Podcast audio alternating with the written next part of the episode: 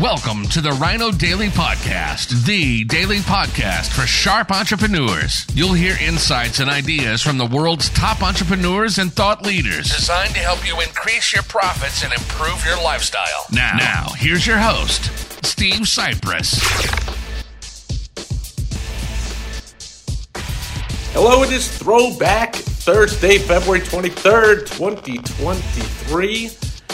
Steve Sipress here, and yesterday marked the 43rd anniversary of the Miracle on Ice, the U.S. Olympic hockey team in Lake Placid, New York in 1980, defeating the vaunted and professionally stocked, heavily favored Russian or USSR hockey team, whatever it was called back then.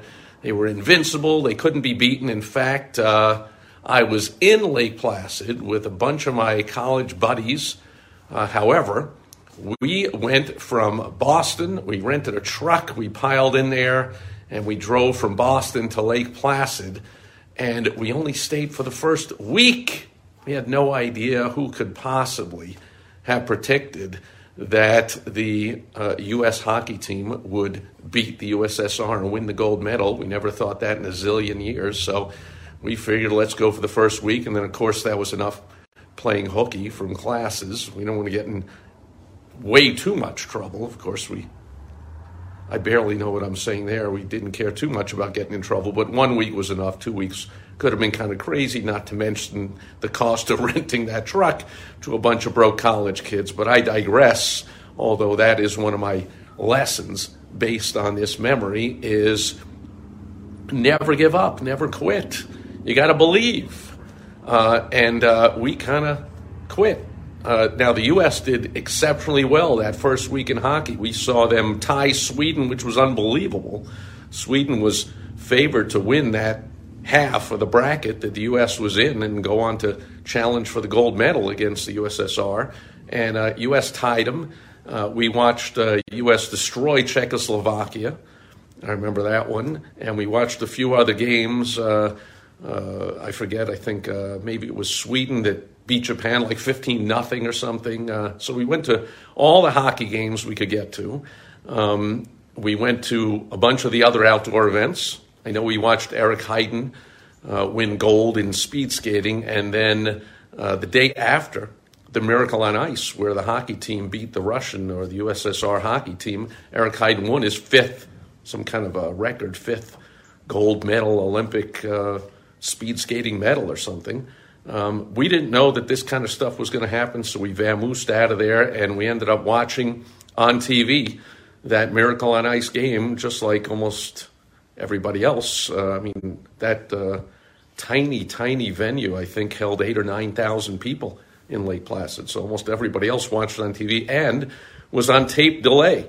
That was way, of course, pre social media days and, and pretty much internet days because, of course, you could never get away with that. The word would get out all over the place and ruin the ending and spoil alerts. And you'd hear screaming and yelling, and you see parades and people going crazy if you were trying to watch it on the replay. And, you know, you'd know that people heard about the great news. But back then it was spectacular, it was awesome.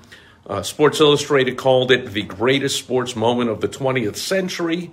Come on now. Al Michaels called it the greatest moment of his career which was like a 40 year career at the top of the heap in, in uh, broadcasting, sports broadcasting. Um, they made a movie out of it. I mean, that was the youngest team, hockey team in the Olympics that year. It was made up of pretty much all college players. Now, some of them went on to be stars in the NHL, but I think at least half of them did not. And the uh, this vaunted USSR team filled with its professionals back in the amateur day, but they didn't technically pay them to play hockey. They just paid them to be soldiers, or they paid them to be uh, corporate employees uh, who never worked and had nothing to do with being soldiers. They just played hockey. And that's how they got away with that nonsense. Anyway, uh, the miracle on ice. Do you believe in miracles, as Al Michaels called it? Counting down the last 10 seconds of the game. If you were there, you'd never forget it. And then you'd never forget the tension over the next two days because that was just the first game uh, of the Final Four. And now the U.S. had to face Finland, who, again, was favored to win two days later. So, ah, we're back. Two days later, on a Sunday, the U.S.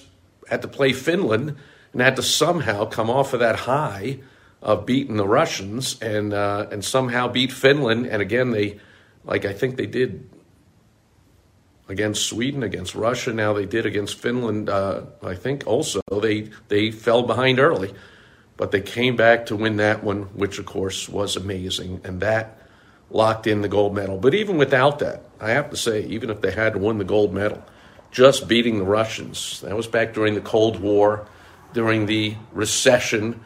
The, uh, the Jimmy Carter years, say no more. Although we're re-experiencing there, we finally, Jimmy Carter finally uh, I know uh, recently was announced uh, hospice care, and he's kind of giving up on uh, as he's near 100 years old. I think the oldest president, uh, oldest living ex president ever. And finally, at least, he, he gets to exit this world in peace, that he is no longer the worst president of all time. But I digress. Do you believe in miracles? 43 years ago, Lake Placid, New York, 1980. U.S. hockey team in the Cold War beat the Russians, and I think it had just been announced just before that. Carter had announced that the uh, U.S. was boycotting the Summer Olympic Games coming up in a few months. So that was just huge uh, for the nation, of course, huge for those kids, uh, huge for any sports fans, uh, and still remember it today, even though we had a chance to be there and we left just a few days before the miracle on ice, but still a sweet memory. So thanks everyone for being here today. Remembering the miracle on ice and the business lesson is no matter who tells you you can't do it and you'll fail and you have no chance, the heck with any of that nonsense. You got to believe, like Herb Brooks and those players believed in their heart and in their gut that they could do it they outworked everybody. They outbelieved everybody. They went out and they made it happen. Hopefully, you make that happen in your life, for your business, and for your family as well. That'll do it for Throwback Thursday. Thanks for being here today, and I'll catch you back here again tomorrow on Foundation Friday. Thank you for joining us today on the Ryno Daily Podcast, the daily podcast for sharp entrepreneurs hosted by Steve Sipress. Join us tomorrow for another exciting episode designed to help you increase your profits and improve your lifestyle. Also, go to rynodaily.com for more great business exploding tips, strategies, and tactics from the world's top experts. Plus, snag your free copy of Money Making Monthly magazine. Goodbye.